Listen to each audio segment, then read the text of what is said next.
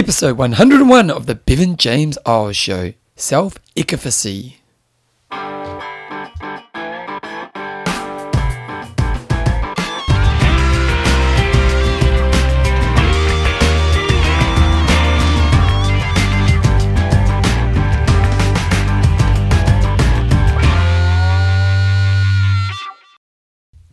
Radio team, welcome along to episode 101 of the Bevan James Eyles Show, your fortnightly podcast on the behaviors that create a lifetime love of exercise so you can have all the benefits that go alongside it. Well, I have to say, I'm pretty excited to be here today. It's episode 101 and it's uh, it's all go in my life right now.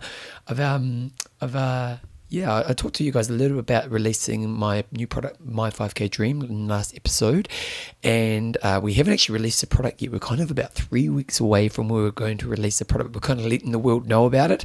And it's been really fascinating because we're getting lots and lots of people who are really interested in what we're doing. So if you didn't listen to the last episode and you are kind of wondering what I'm talking about, I've basically created a, a an online course for females between the ages of 35 to 55 to be able to run 5k and it covers everything, like everything. Because I've, I've had a running group that I've ran for about seven or eight years in Christchurch, and you know, I've, I've always, you know, and we really target the kind of beginner exercise. This is totally for a beginner exercises. So if you're running half marathons, this is not for you. But if you know somebody who's not exercising at all and you think that, you know, maybe, you know, you know my work and you think this could be something that could help them, let them know about it because I'll let you know actually more about it, the whole product once it's done. But it's it's not just not just some program that, you know, as in like, here's what you need to do each day. There's kind of everything that I've ever learned in helping these people who are, you know, newer to exercise achieve the goal. So I'm pretty excited about that. If you do want to check out that out, you can go to my5kdream.com and you can sign up for some more information. And uh, yeah, I'll be releasing it in three weeks. I'm pretty excited.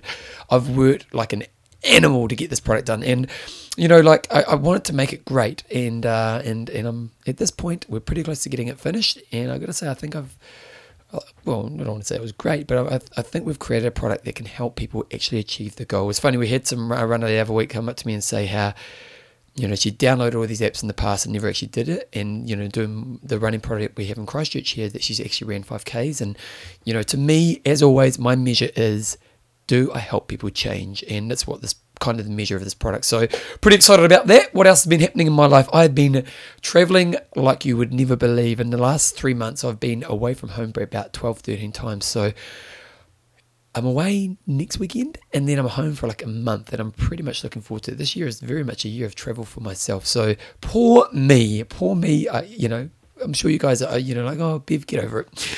Anyway, in this week's show, I I was kind of struggling to think about a show. My mind's been elsewhere lately, and when it comes to putting together this show, what I tend to do is I kind of just are aware of some thoughts that I find interesting over a period of time, and, and normally it's two weeks. I, I, I had gone to the interview model, and I've just been so kind of busy that I haven't been able to arrange interviews recently, and so I need to get back into the interview model because I like bringing kind of different people and different thoughts into what we're doing here on this show. But in the last period of time, I've just been kind of haven't had the time to even arrange interviews, so I just haven't had that time. But I am going to get back to that. But normally, what I do when I think about the show is I kind of just sit on a thought, and, and something will happen in my life that makes me go, oh, that's an interesting thing to think about. And what I'll do is I'll get my phone out and I'll instantly just write down, you know, think about this. And then over the next period of time, I'm just kind of sit and I kind of, what do I do? I kind of just let it sit in my head and, and allow myself to think through this this thought or this thing that's kind of in my head and then I try to think about how I can kind of present it as a show and so on and so on and uh, yeah, and so that's how I normally do a show. But today I have to admit, I sat down to do the show and I thought, Jeepers Creepers, there's not a lot. I haven't done my thought process for, for the show today. So I actually got, just went on the internet and I just started reading in some areas that I, you know, I just kind of did some searches for some areas around health and fitness and I did some areas around kind of mind strategies around health and fitness and, and a lot of it's stuff I've already read before, but I did kind of find some some work uh, that I thought was kind of interesting. So it's around self. Oh, I can't say this word. I've, look at this. I keep getting it wrong.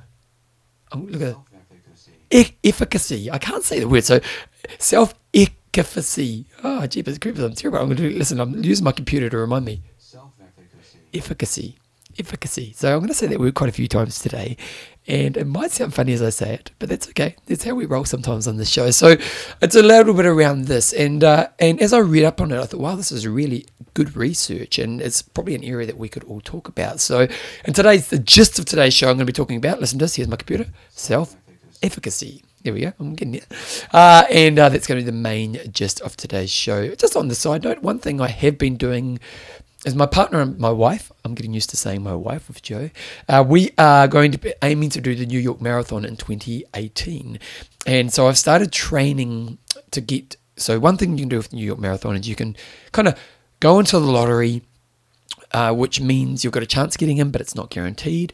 You could pay for a tourist package, which means you're guaranteed an entry, but it does come at a higher cost, or you can qualify. And qualifying is for people of a certain speed, and you have to be in a, a pretty good runner to be able to qualify. So for someone of my age, they need to be running about about I think it's about 255 marathon to get the qualification spot, which means you know you, you guaranteed your entry, and it's probably slightly cheaper than doing a tourist package. And so, luckily for Joe and myself, when with it and trained, we're of the ability where we could probably both of us qualify to be able to do the New York Marathon.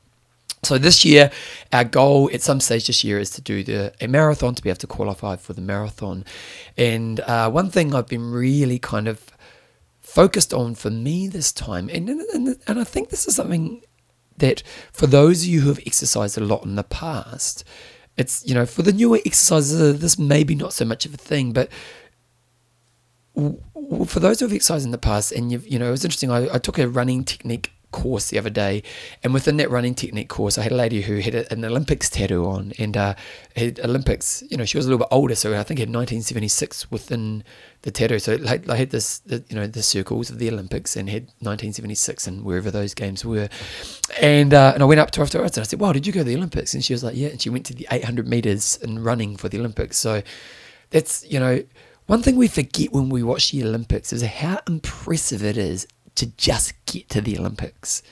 You know, to be the best in your local area is an amazing thing. Now, I didn't actually ask how she went at the Olympics, but if I see someone who's been to the Olympics, man, I have total respect for them because I'm just like, man, these people are phenomenal. So kind of just spoke to this lady and I kind of just said, look, you know, um, tell me about it. And she was saying, you know, I did it in 76 and so on and so on. But she said she's just got back into running and she found that when she got back into running, she just went a little bit too fast too early and got injured. And she's, she was probably, I don't know, somewhere in the late 50s. So, you know, that's not wise at this stage in life. And it's one of the things that those who exercise do is they often go into a new challenge with a bit too much vigor and a bit too much, um, intensity. And I know for me, that's always a bit of a common fault for myself with my running. I, I tend to kind of get so much f- along a path of running and then I kind of get a little bit injured. And so this time with my goal, I'm aiming to do probably the Sydney Marathon. It's not confirmed yet, but I'm thinking about doing the Sydney Marathon in September this year.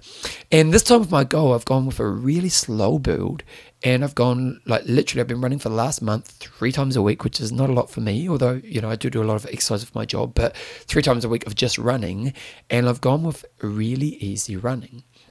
And in doing this, it's really interesting because I love movement. Like I love movement. And to me, one of the best experiences I can have in my life is that moment when you are just moving in a way where there's a bit of intensity, it's a little bit of a struggle, but you might have some music and you might be in some amazing environment. Like, exactly, actually, the other day, although I didn't have the intensity here, the other day I was doing a bit of work in a place called Ohau, which is this kind of ski place outside of Christchurch, maybe two hours outside of Christchurch, and we were leaving at seven thirty in the morning. So I thought I'll get up and go for a run at five in the morning, and I went up and I got up for my run. I had to run an hour, so I got up and went for my run. Pitch black, so there's no street lights, there's nothing. Pitch black, stars everywhere. I've got mountains beside me, uh, this awesome lake beside me, and I'm just running along, and I'm listening to the soundtrack of Hamilton, which is my kind of my favorite music right now, and I'm just, I just feel alive. And to me, that's one of the best things about movement. We can talk about benefits and all those types of things, but to me, one of the best things about movement is you you feel alive when you're moving, and especially if you can enhance the things that are going to make you feel alive as you move. So for me, it's being in nature. Like seriously, I, I had a moment where I was like, hold this moment forever in your experience, and uh, I looked up, and I don't know if you've had the the experience to be in a place where the stars are, where there's no light pollution, uh, in your own, and if you live in a city, that you know, you often light pollution means you don't see as many stars. But if you go kind of into the wilderness and you've got a clear sky and there's no light pollution, the, sky is just such a phenomenal thing. So I'm running along. I've got this beautiful lake beside me. Got, you know, just being in nature, just ah, oh, and I'm running, and then I'm listening to this music, and I'm just loving this moment. Now, one of the problems for me in that moment is I want to naturally move towards intensity because I just I'm just emotionally awake. You know, I'm just emotionally kind of driven at this moment, and and that's to me one of the you know I talk about the benefits of exercise and the esteem and the character and and the physical and all those types of things. But to me, that moment there is, is really one of the most exciting parts of exercise in my life. And one of the hard things I need to do at those times, especially in this moment where I know I have a history of getting injured because I go a bit too hard too early, is controlling that. And as I kind of was, you know, one thing I'm just trying to sit with in myself, because in that moment where I'm just loving movement, I just want to go harder. I just want to pick up my pace. I just want to because it I because it makes me feel more alive the faster I go. And it's one thing I'm just trying to train myself on this journey towards qualifying for the New York Marathon is this whole idea of knowing the objective of the run when it's an easy run. And it's a really important thing to think about when it comes to training because a lot of people, you know, often when they've got a, a program, they always go too hard.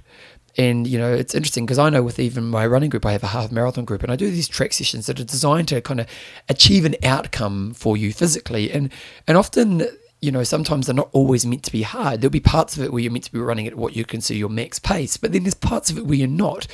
And often runners come up to me afterwards and say, "Oh, I actually went harder in that," but thinking I'm going to be happy with them when and you know they went harder in the bit when they weren't actually meant to, and they think I'm going to be kind of thinking, "Oh, good on you because you push harder," and it's like, well actually that wasn't the objective of the session. The objective of the session was for you to go hard in this bit here and then for you to be more steady or even easy in these places here. And so while it's cool that you think you push harder, you may not have got the, the, the desired training effect of what you're hoping to get out of that session.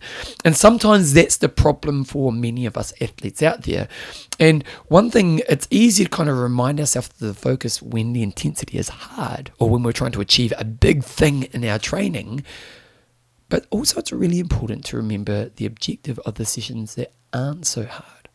And that's what I uh, what I'm really trying to remind myself of because uh, like I've got a program that I've literally got like an eight month program that I'm working towards right now. And right now, like literally my longest run is an hour 15. And for those who don't exercise, that might seem like a lot, but for those who run a lot, you'll know that an hour 15 is a pretty typical kind of standardized run. It's, it's really not that much. And, you know, like an hour 15, this Friday is my longest run, it's hour 15. And next week, I'm having an easy week. So I'm having 45 minute runs, you know, after a week of an hour 15, which is, for someone of my ability, is, is extremely easy. But the one thing I'm having to remind myself as I sit in these runs is these runs are built for conditioning. It's allowing myself the time and energy to be able to build conditioning into my program so I can be successful as I move throughout the year. And that's what I want, you know, that's one thing just to remind myself to sit in when I'm training. And what's been really good for me is that, you know, I've been running for about five weeks now consistently, not that long at easy paces the whole time. And the nice thing is, my body is feeling good. I'm feeling good that as I build towards intensity, which will come, and endurance, which will come, I'm, I'm feeling I'm building a much safer foundation so when I get to those moments, I'm in a better place. So, so I suppose the point that I'm trying to share with you here today, before we kind of kick into the main part of today's show, is this whole idea of understanding what the objective of my training is. And in some ways, that's a bit of a problem for a lot of people because a lot of people just have a routine of exercise. So a lot of gym goers have this problem. They just do the same thing all the time. And, you know, there's definitely value. It's better than doing nothing. But if you're trying to achieve a result or if you're trying to get fitter, you probably want to think about your program in a way that does have some ups and downs, some harder bits, some easier bits, you know, some down weeks, some harder weeks, some builds, you know, if we periodize your year, you know, those types of sessions are really important. And while one thing we want to think about is having objectives to your sessions. Now, when we think about the objectives of our sessions, obviously in the intense ones, it is about hitting the intensities we want to hit. But in the easy ones, it's also just about hitting the easy sessions as well. So I suppose my point here today is when I train, put an objective to my training. And then really make it your aim to sit on that objective, depending on what that objective is. Now, for me, right now, my objective is to go nice and easy. That's all I need to do because I'm just trying to build a nice base as I move down this down the ladder towards this goal. So when you think about how you're exercising right now, are you hitting your objectives? And as an overall, are they a balanced objective that allows you to kind of achieve all the different aspects of what's going to help you achieve the growth that you want? And when you're not hitting your objectives, either because you're not hitting the intensity you should be hitting, or because you're going too hard because it's easy, how can you keep yourself consciously aware that actually this is not what I'm meant to be doing? And that's what I'm doing right now because I, I kind of start to creep towards intensity as I'm starting to run along because the music's good and I'm running nature and all that good stuff. And I'm like, Bev, it's a conditioning run. Slow down, stick within this pace, enjoy what you're enjoying, but keep it within the kind of objective of the session. So just some stuff to think about there. Anywho, I'm going to just quickly pull up my patrons of the show. And here are some of the patrons who are patrons of the show. Just remember, if you enjoy my show and you want to help me do what I do, you can become a patron of the show. And that way, you're just going to give me a few dollars every time I release it. So you can choose it can be a dollar, it can be a thousand dollars. No, no one's done a thousand dollars. It'd be really nice if someone did, but um, and that just goes towards me putting the time and energy and resource into making this show happen.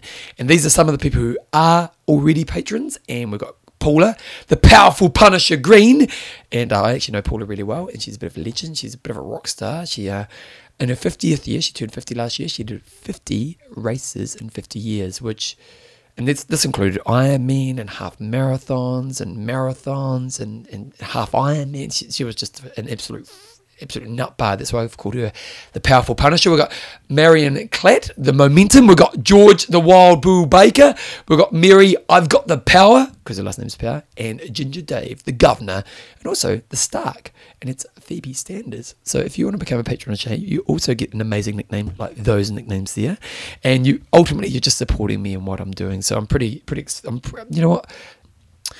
So as I was kind of talking about earlier in today's show, I kind of was, you know, I, I didn't really have my, my my plan leading into today's show. And so as I sat down, I did some reading on some different areas. Like, I'm going to give myself a couple hours to do some reading kind of just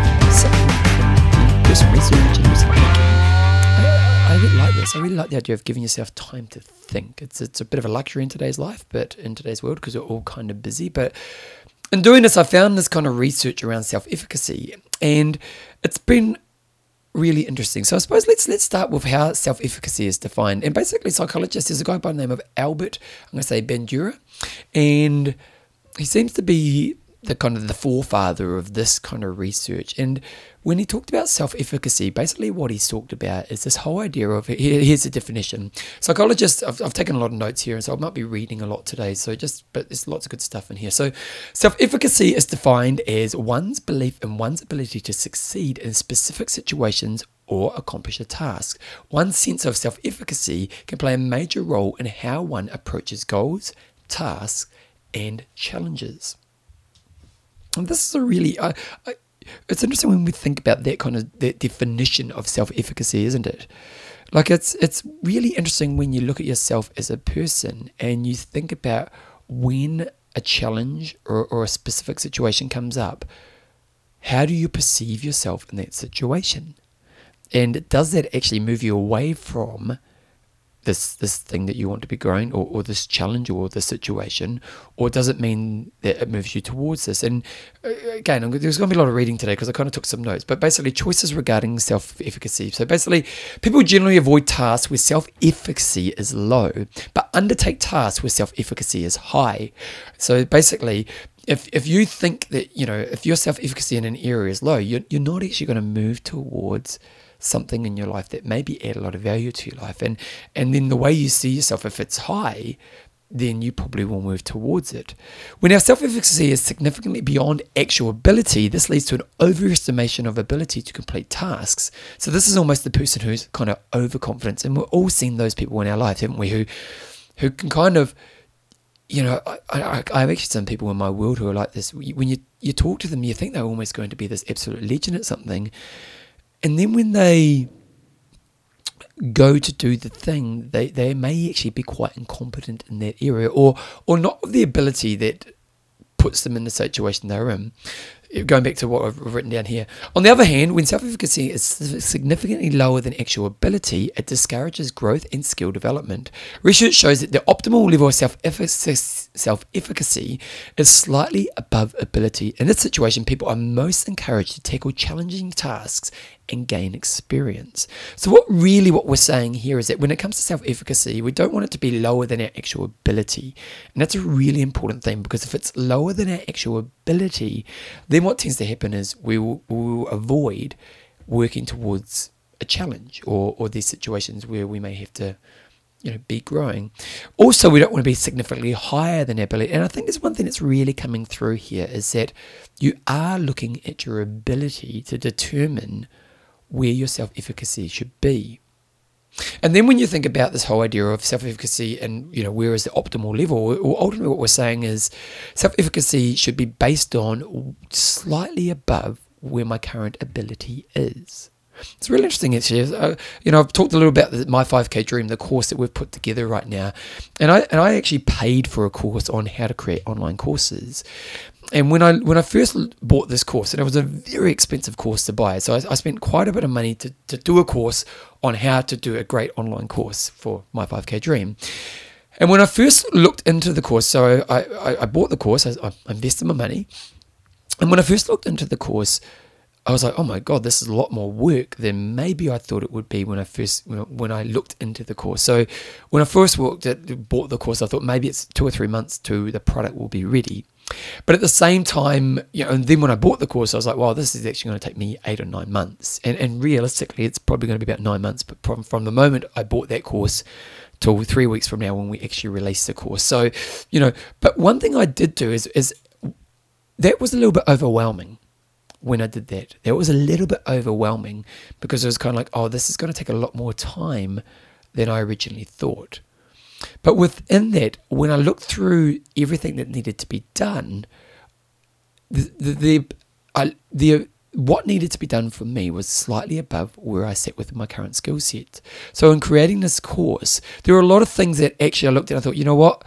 for example, I've created content in the past, I've done writing in the past, graphically, there's things I've done in the past. So a lot of it sat within skills where I went, you know what, this is close to what I've done in the past. And some of it was a little bit above that. And ultimately, as I reflect upon what I'm reading right now, this really kind of gave me a level of self efficacy, which was motivated me towards actually taking on this this task. Because I could have I, I, imagine a lot of people buy this course see what's in there and then think oh you know where their self-efficacy is maybe low they go actually I'm never going to get this done. And for me it was like well this is going to be a challenge by all means and I definitely need to lift my game a little bit. But you know when I look at the evidence of what I've done my actual ability and the skills in this area I, I think I can do this and that's when we look at the motivation of self efficacy. What we're saying here, and again, I'll just read this out to you high self efficacy can affect motivation in both positive and negative ways. In general, people with high self efficacy are more likely to make efforts to complete a task and to persist longer at those efforts than those with low self efficacy. The stronger the self efficacy or mastery expectations, the more active the efforts. However, those with so low self efficacy sometimes experience incentive to learn more about an unfamiliar subject, where someone with so high self efficacy may not be prepared to um, for the task as well for the task. So, really, what we're thinking about here is that with the self efficacy, it can be really a good motivator for you, or it can be one that pulls you away. But where it gets really interesting is basically looking at how our thought patterns are affected by our self efficacy. So, for example, people with low self efficacy or low self efficacy can lead to people to believe that tasks can be harder than what they actually are. The result of this is poor task planning as well as increased stress. Now, I really like this. This is really interesting, isn't it? And I kind of I'm going to talk a lot about my course creation today because I think it's a it's a good moment for me. It's it's a, it's the most topical thing in my life right now that actually it kind of applies to this. But you know, as I look at what that statement there, I'm going to read again. Low self efficacy can lead to people to believe that tasks are harder than what they actually are.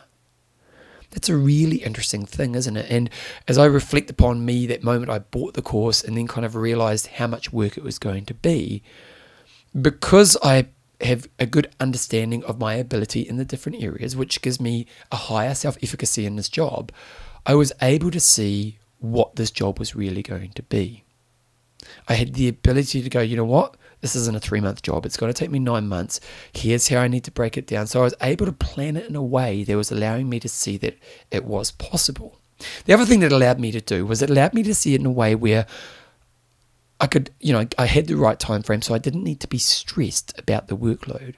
Now, in the last nine months, this, you know, I've added pretty much 10 to 15 hours a week on this course into my life. So that's come at a cost to my life. And while that's been a lot of work, I haven't been stressed along the way. And really, this is an interesting statement here. This kind of low self efficacy can lead to people believing tasks are harder than what they are. And this often results in poor planning, which creates the higher stress. So that person with low self efficacy may actually think, oh, I need to get this done in three months, and then tries to go out and do it, plans poorly, and leads to stress, which may push them away from doing what they are doing. People become erratic and unpredictable when engaging in a task where they have low self efficacy.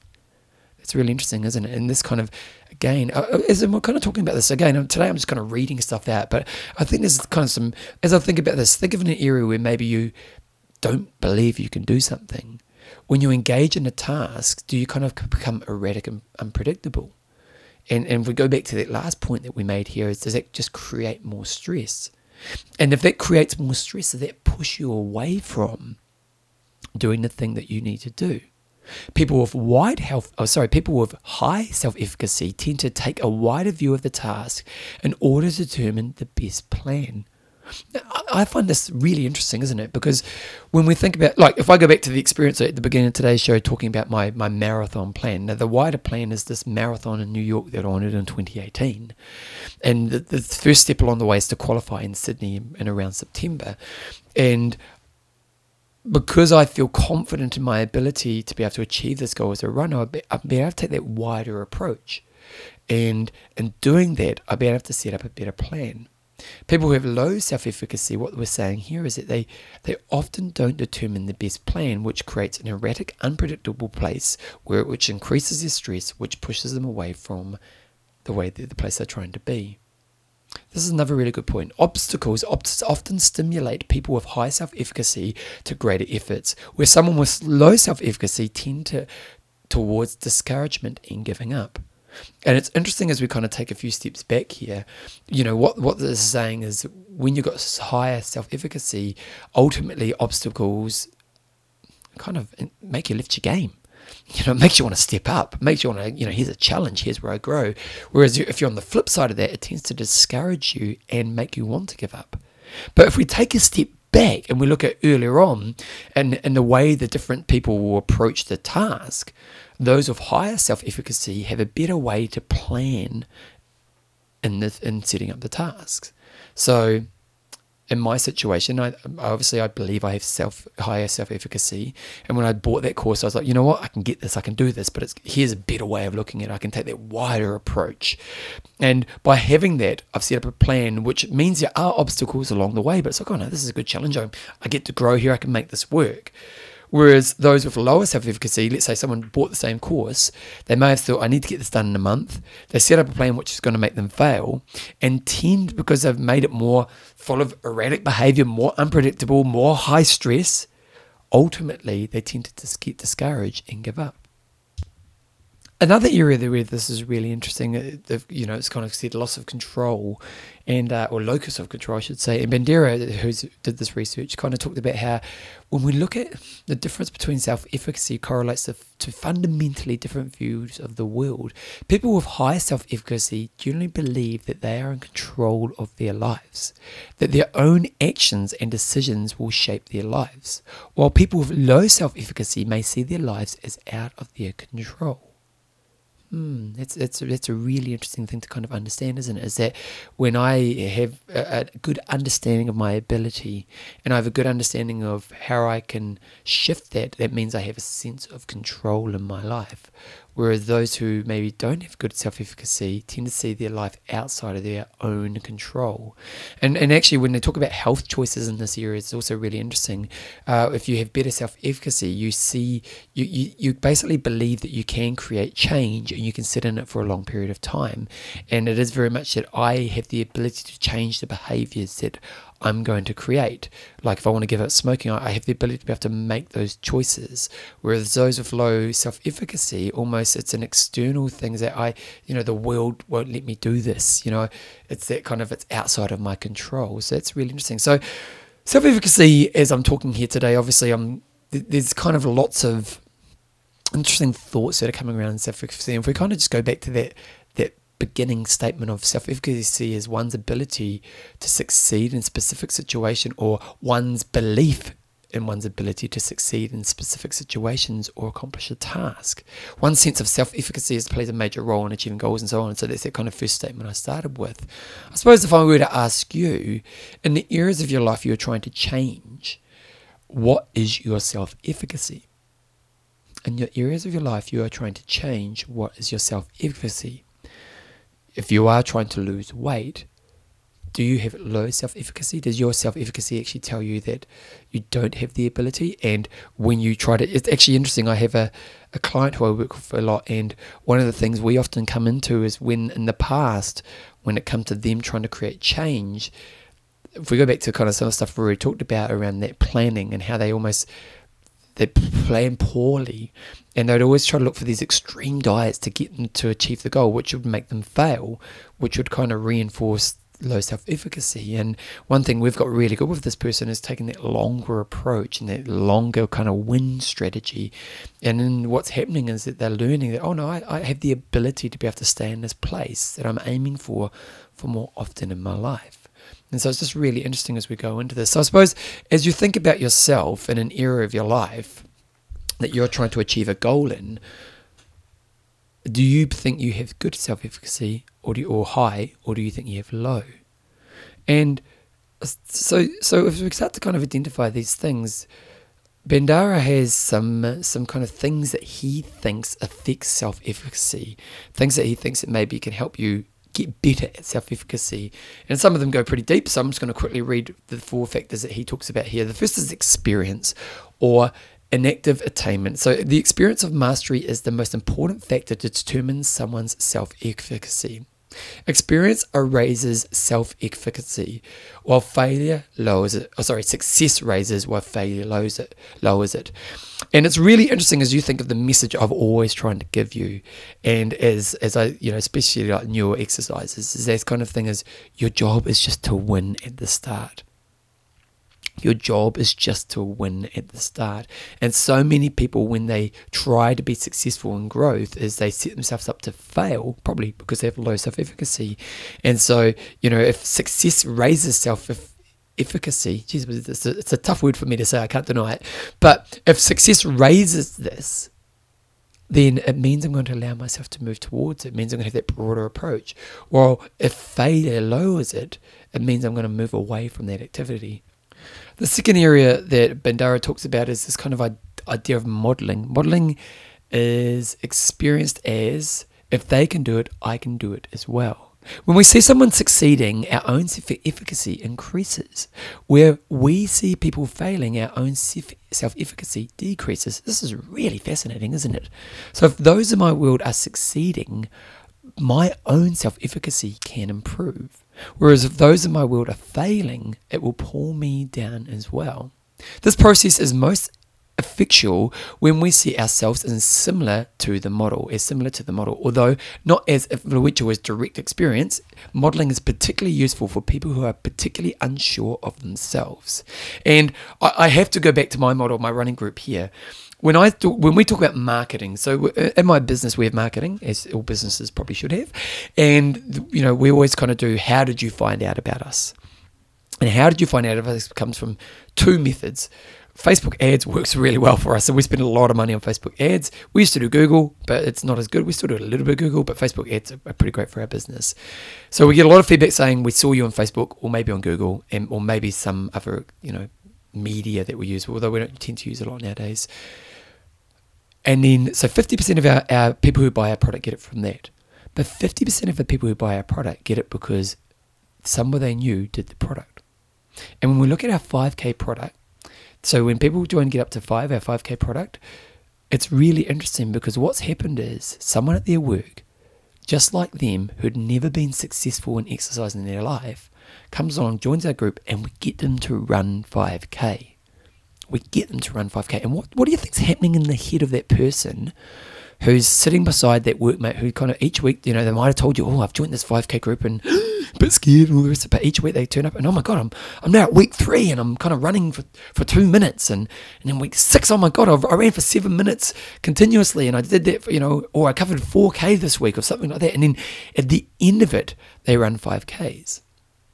Now, this, this is really, really, really an important thing for you to think about. In your areas where your low self efficacy is in place, you want to make sure you're modeling or surrounding yourself with people just like you who are being successful. Really important. And that's kind of what it was mind blowing to me with our business because I couldn't really think of that as an effect. But again, when we look at our marketing, why people join us, 50% of the people who join our business are because we've helped their friends or someone in their world achieve the goal. And what's happened is, in themselves, they've gone, if they can do this, I can do this. And their self efficacy around this area has succeeded. Now, knowing this and, and, knowing what we're talking about here, then we also need to be really careful of surrounding ourselves with people who always fail. Because ultimately, what they do is they justify a low self efficacy in what we are doing. So, when we think about modeling, obviously it's really important that you consciously put yourself around people of your ability who are winning, who are being successful and when I say winning, it's not you know you've gone from doing nothing, you're hanging around with marathon runners. No, it's it's it's you're winning. You're hanging around with someone who maybe went from doing nothing to going at walking to their life. Instead of that person who you know always goes, oh, I'm going to start exercising, each week they fail. And so modeling is really important. So first of all, the first area was experience, and experience is kind of active attainment of developing my ability, but to do that in a way that allows me to be successful. That the real key we're looking for is successful wins along the way. And then to surround ourselves with people of our ability who are winning as well. This next one is a hard one for you to influence yourself, but in some ways I think it may be, be really valuable. Social persuasion. Social persuasion generally manifests as a direct encouragement or disencouragement from another person.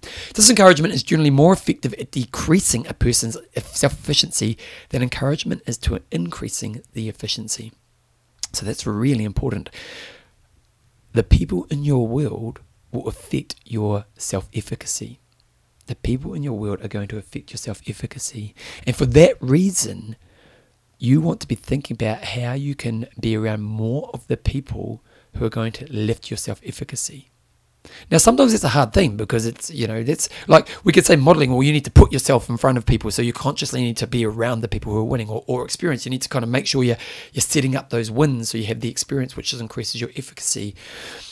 But sometimes, you know, social persuasion is a little bit different because how, you, how can you guarantee that it's going to come?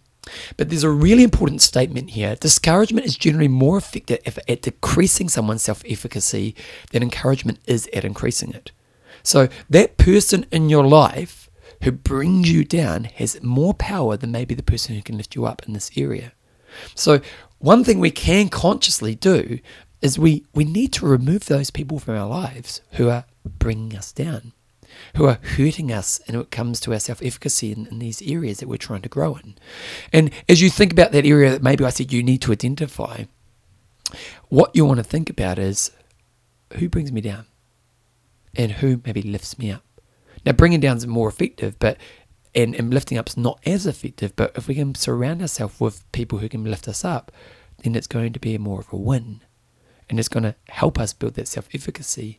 And when I think about you know how I would approach this in an area, I would first of all make sure that I get rid of the crap people. I'm, I'm, a big believer. There's crap people in your life, get rid of them. They're just not worth your time. And sometimes that's family. And, you know, if it's family, limit the people in your life, limit their time with them. But if you find people who do encourage you, be around those people more.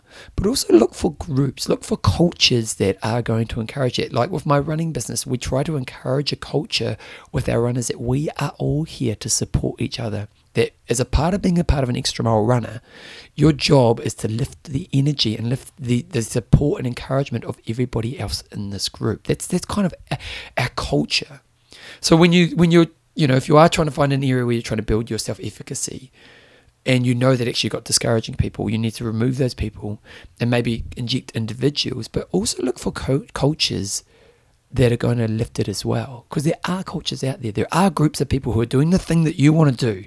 It might be lose weight, it might be exercise, it might be a hobby, it might be career, but there are people out there who are in it for the right reasons and they want to lift other people along the way in the game. And and consciously the thing you can control is trying to find that in your journey.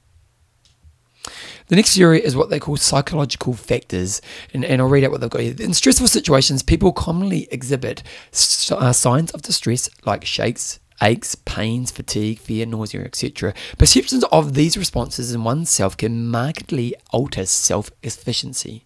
For example, getting butterflies in the stomach before public speaking will be interpreted by somebody with low self efficacy as a sign of inability thus decreasing the self efficacy further, whereas high self efficacy would lead to interpreting such psychological signs as normal and unrelated to the ability. Mm, yeah, I love this. This is so basically your psychological factors, things like, you know, just responding to how my body is interpreting something will be affected by how I, my self efficacy is. So if it's low, I'm going to read things like shakes, aches, pains, fear, nausea as, oh my God, my ability is not good enough in this situation.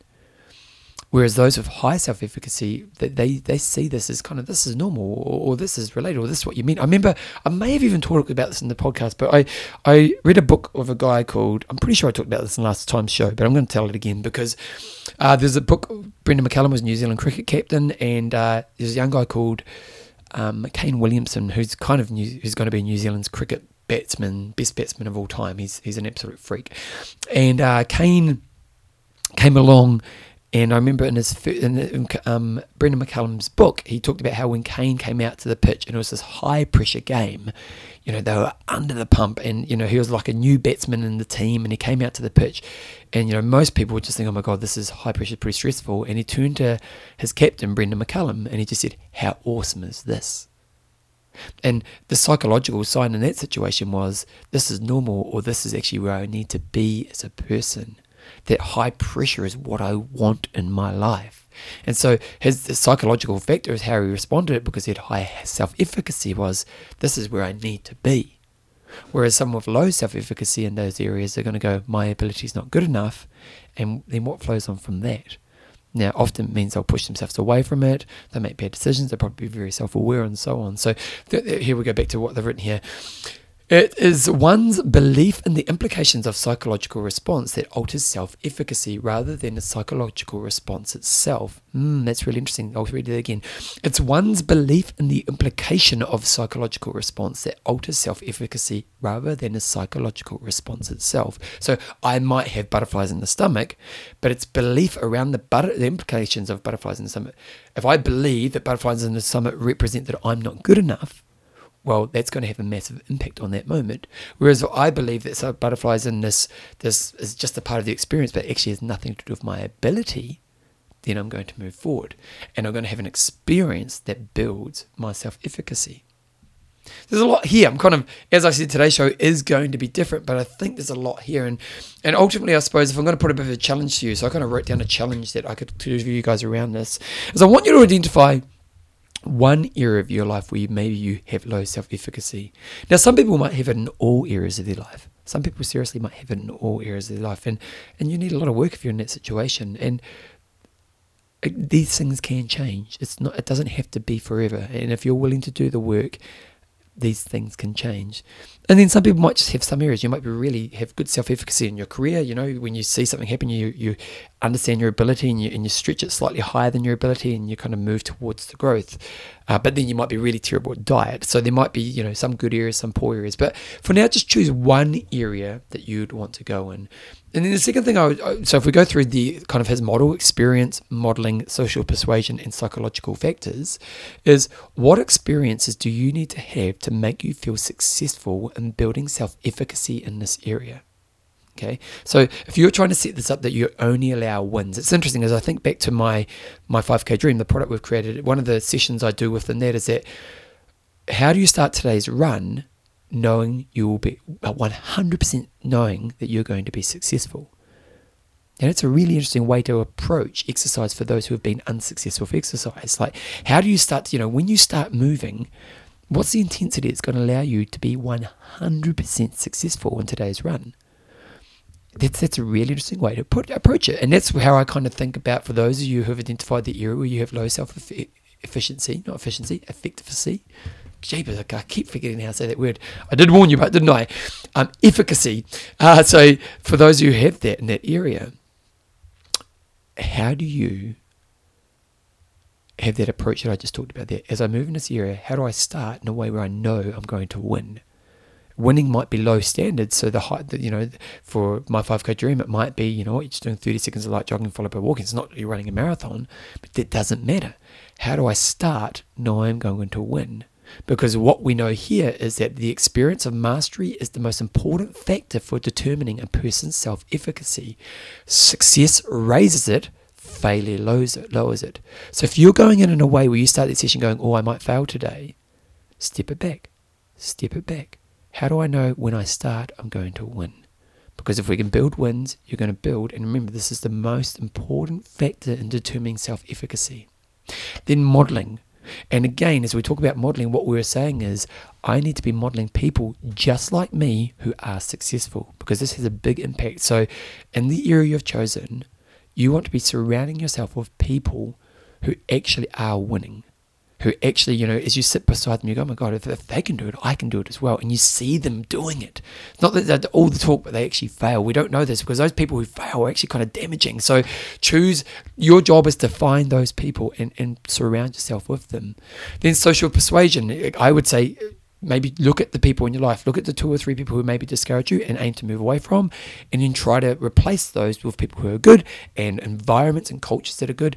And then psychological factors, I suppose the last thing I would say is is aim to learn to put better responses in to those psychological. So learn butterflies in the stomach, learn nausea, learn learn a bit of fear but also kind of pre program how you're going to deal with them in a way that focuses on your ability, not what the signs represent.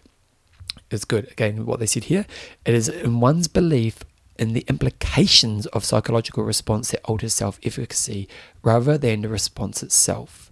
So if you think butterfly means I'm not good enough, you need to practice going butterflies mean it's just I'm a little bit nervous, but my ability is still strong give it a try. I, I, I think this is obviously a really important area in life. Like, I want you to be the person who, when a challenge comes up, goes, you know what, it's a bit scary, I'm a little bit, you know, a little bit, you know, a bit out of my depth, but I believe I can move towards it. And ultimately, if we go back to the beginning statement, self efficacy is defined as one's ability to um, see one's ability to succeed in a specific situation or task. And if I believe I succeed, I will move towards it. If I have low self efficacy, I'm not going to. And I want you to be the person who, in all areas of your life where you want to be growing, you have self efficacy that makes you believe you can move towards a task. And you learn how to sit on that line. You know, what, what we're saying with the research shows the optimal level of self efficacy is slightly above normal ability, my current ability.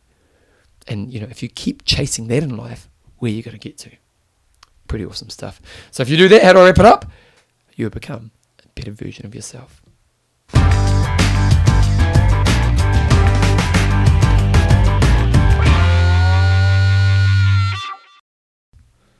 Righto, that's pretty much this once this month, this fortnight's show pretty much wrapped up. That's uh, hopefully you got something from that. Uh, uh, yeah, and somewhat, yeah, I liked it. Uh, uh, well, I, I, liked it. I like that kind of theory, and I love this kind of the idea of how to actually change it. And it's kind of what I found quite valuable with that experience model, social persuasion, and psychological factors. You know, if you can start to work on those things on that area you really struggle in, it could be pretty powerful stuff. So just you know, do the work, do the work. That's that's if there's an ending to my show, it should be do the work. Uh, I just think it's really important stuff. And uh, yeah, so hopefully you got lots out of today's show. Uh, if you want to become a patron of the show, go to www.bevanjameseyles.com.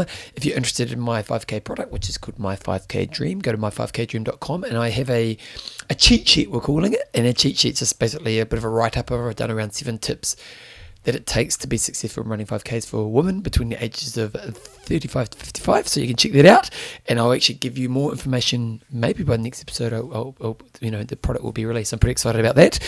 And uh, yeah, keep being you. Rock on. If you want to send me an email, just send it to bevanjames at gmail.com. And other than that, rock on, and I'll see you in a couple of weeks' time. You know what? I'm going to try my best to get an interview in a couple of weeks.